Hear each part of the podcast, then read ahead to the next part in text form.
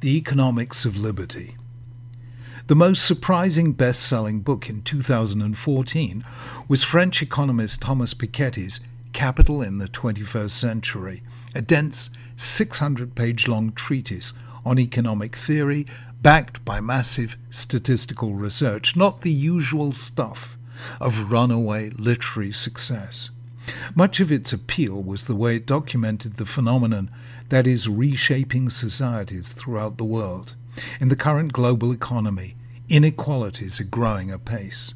In the United States, between 1979 and 2013, the top 1% saw their incomes grow by more than 240%, while the lowest fifth experienced a rise of only 10%. More striking still is the difference in capital income from in assets like housing, stocks, and bonds, where the top 1% have seen a growth of 300% and the bottom fifth have suffered a fall of 60%. In global terms, the combined wealth of the richest 85 individuals is equal to the total of the poorest 3.5 billion, half the population of the world. Piketty's contribution was to show why this has happened. The market economy, he argues, tends to make us more and less equal at the same time. More equal because it spreads education, knowledge, and skills more widely than in the past, but less equal because over time, especially in mature economies, the rate of return on capital tends to outpace the rate of growth of income and output. In other words, those who own capital assets grow richer faster than those who rely entirely on income from their labor. The increase in equality, he says, is potentially threatening to democratic societies and to the values of social justice on which they are based. Now, this is the latest chapter in a very old story indeed. Isaiah Berlin made the point that not all values can coexist, in this case, freedom and equality. You can have one or the other, but not both. The more economic freedom, the less equality.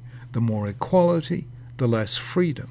That was the key conflict in the Cold War era between capitalism and communism. Communism lost the battle.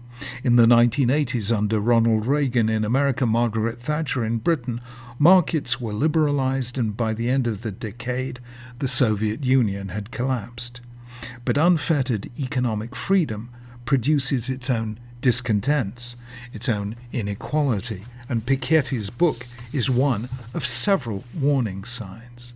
All of this makes the social legislation of Parshas Behar a text for our time because the Torah is profoundly concerned not just with economics, but indeed with more fundamental moral and human issues. What kind of society do we seek? What social order best does justice to human dignity and the delicate bonds linking us to one another and to God? What makes Judaism distinctive? It's its commitment to both freedom and equality, while at the same time recognizing the tension between them. The opening chapters of Bereshit describe the consequences of God's gift to humans of individual freedom. But since we're social animals, we also need collective freedom.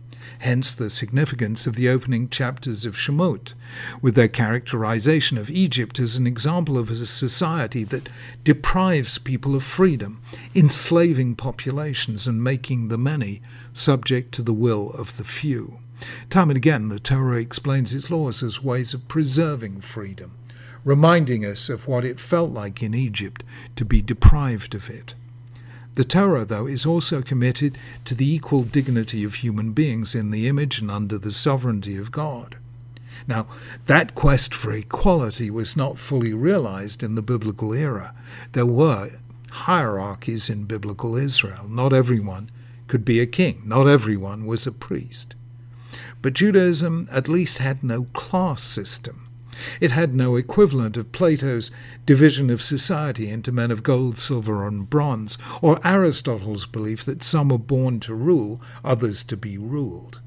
In the community of the covenant envisaged by the Torah, We are all God's children, all precious in His sight, each with a contribution to make to the common good. The fundamental insight of Parshas Behar is precisely that restated by Piketty, namely that economic inequalities have a tendency to increase over time, and the result may be a loss of freedom as well. People can become enslaved by a burden of debt.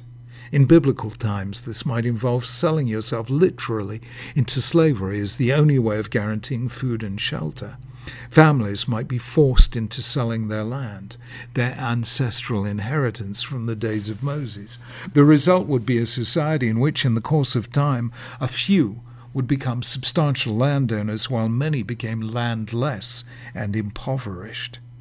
The Torah's solution set out in Behar is a periodic restoration of people's fundamental liberties. Every seventh year, debts were to be released and Israelite slaves set free. After seven sabbatical cycles, the Jubilee year was to be a time when, with few exceptions, ancestral land returned to its original owners. The Liberty Bell in Philadelphia is engraved with the famous words of the Jubilee Command in the King James translation Proclaim liberty throughout all the land unto all the inhabitants thereof. So relevant does this vision remain that the international movement for debt relief for third world countries by the year 2000 was called Jubilee 2000, an explicit reference to the principles set out in our parasha. Three things are worth noting about the Torah's social and economic program.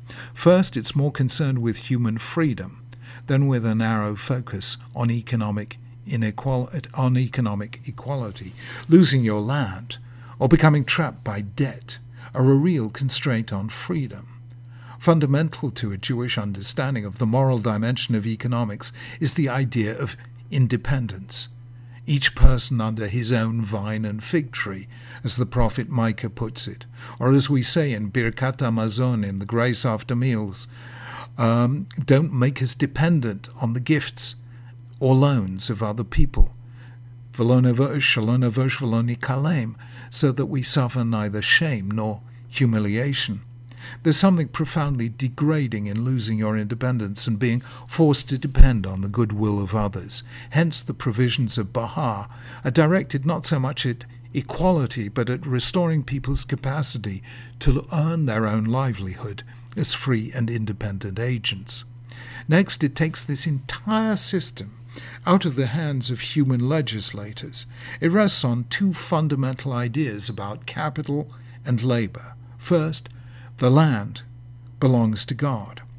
As the Torah says, since the land is mine, the, no land shall be sold permanently. You are gerim v'toshavim, foreigners and resident aliens as far as I'm concerned. Second, the same applies to people, to labor.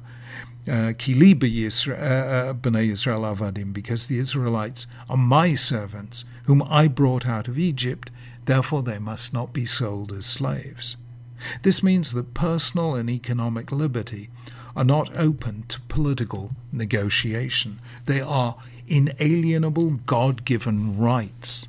That's what lay behind John F. Kennedy's reference in his presidential inaugural to what he called the revolutionary beliefs for which our forebears fought, namely the belief that the rights of man come not from the generosity of the state, but from the hand of God. Thirdly, our Parsha tells us that economics is and must remain a discipline that rests on moral foundations. What matters to the Torah is not simply technical indices, such as the rate of growth or absolute standards of wealth, but the quality and texture of relationships, people's independence and sense of dignity, the ways in which the system allows people to recover from misfortune, and the extent to which it allows the members of a society to live with the truth that, when you eat from the labor of your hands, you will be happy and it will be well with you. In no other discipline, no other intellectual area, have Jews have been have Jews been so dominant as in economics, where they have won no less than 41% of Nobel Prizes. They developed some of the greatest ideas in the field. David Ricardo's theory of comparative advantage, John von Neumann's game theory, a development of which gained Professor Robert Aumann a Nobel Prize, Milton Friedman's monetary theory, Gary Becker's extension of economic theory to family dynamics, Daniel Kahneman and Amos Tversky's theory of behavioral economics, and many, many others. Not always, but often, the moral dimension has been evident in their work. There is something impressive, even spiritual, in the fact that Jews have sought to create down here on earth, not up in heaven in an afterlife, systems that seek to maximize human liberty and creativity. And the foundations lie in our Parsha, whose ancient words are inspiring still.